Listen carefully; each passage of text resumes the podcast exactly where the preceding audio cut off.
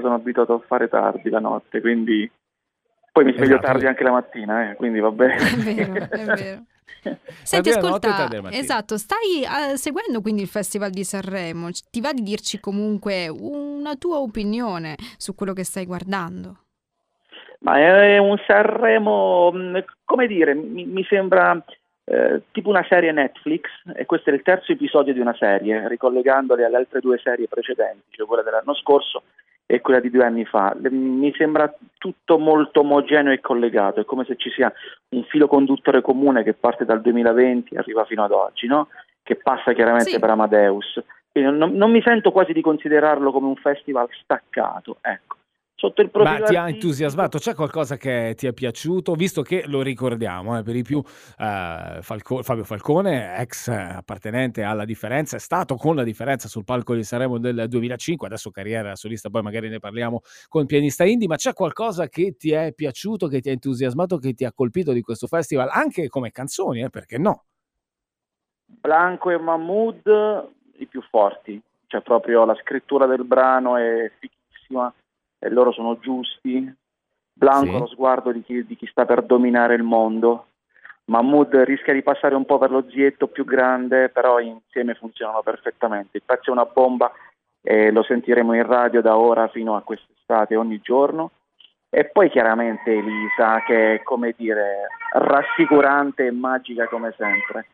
E vi faccio salutare da Alessia, la mia piccolina. Oh, Sì, che sì, cara! come no? Un momento di famiglia, momento familiare. È giusto, è giusto. Fabio, Quindi invece, per quanto riguarda la tua carriera che eh, ti vede protagonista come pianista indie, ti faccio du- una doppia domanda, una domanda in due, mettiamola così, o due in una, poi decidi tu. Sì. Pianista indie tu da un lato, c'è Giovanni Truppi che ha rappresentato anche una sorta di panorama, di atmosfera indie, come lo vedi a Sanremo? Secondo me Giovanni ha sbagliato canzone. Ecco, così, a bruciapelo. Così, ci lanci una bomba! Lui è bravissimo, è un mostro, lo adoro, lo adoro e infatti mi piacerebbe anche fare delle date insieme a lui. Ci è capitato anche di...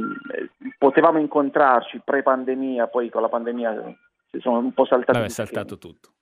Il pezzo è troppo complicato per l'Italia perché lui è un talento. Mm, Quindi ecco perché ho detto che ha sbagliato pezzo. Secondo Quindi me. pensi Cioè, si sia troppo- un po' bruciato con questa No, occasione? no, no, no, no, non si è bruciato assolutamente. È Solo troppo che- alto il pezzo per il pubblico di Certo. Sanremo. Sì, è troppo colto il pezzo per il pubblico di Sanremo, però coloro che hanno le orecchie giuste avranno captato la- lo spessore del personaggio, io credo vincerà il premio della critica o quantomeno me lo auguro, è fortissimo. Beh, esatto, sì, Beh. ci sono anche dei premi dedicati nel corso del Festival di Sanremo e, quello dedicato al testo, oltre che alla critica in generale, eh, è sicuramente un premio ambito da, da quegli autori che presentano quelle canzoni forse un po' più di nicchia apparentemente per il pubblico, ma che sono in realtà complesse e meritano un riconoscimento. Senti, secondo te c'è una chiave per far riuscire bene un'esibizione sul, sul palco dell'Ariston? Tu che comunque l'hai incrociato. È il palco più difficile che esiste in Italia, complicatissimo perché eh, lì è un teatrino, no? forse ci siete stati anche voi all'Ariston, è piccolo l'Ariston. Vorrei aver Il avuto problema- la stessa fortuna, purtroppo, però. Ah, ok. Vabbè, è piccolo l'Ariston, quindi sotto il Ok. profilo, diciamo, sotto il profilo fisico ti senti a tuo agio. Il problema è che sai quel puntino rosso della telecamera Mhm. e che sai che lì dietro ci sono 15-20 milioni, 12 Mm. milioni di italiani.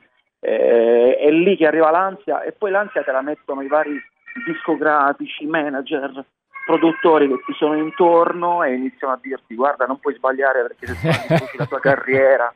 Eh, Si può essere un volano da una parte e un boomerang dall'altra. Sì, è tremendo quel palco. Quindi no, non, non c'è una soluzione, io l'ho sempre detto, buttarsi, nel senso se hai mestiere, esperienza, hai già calcato i palchi in giro per l'Italia, molto probabilmente riuscirai a gestire quel palco. È un po' più difficile il compito per i ragazzetti che magari da TikTok arrivano sul palco dell'Ariston, per loro è, è dura, è davvero, davvero complicato. Ti faccio l'ultima domanda perché siamo, come ben sai, anche con la diretta sul palco della Rai. Tu, pianista indie, 10 canzoni rilasciate, quella che tra le 10 hai composto ti sarebbe piaciuto portare sul festi- al Festival di Sanremo? Mm, bella domanda. forse, fammi pensare, forse Kubrick. Kubrick. Eh, lo sapevo, lo sapevo, lo sapevo, ci eravamo detti.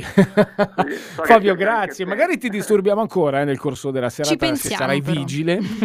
Va bene, va bene, qui sono fino alla fine.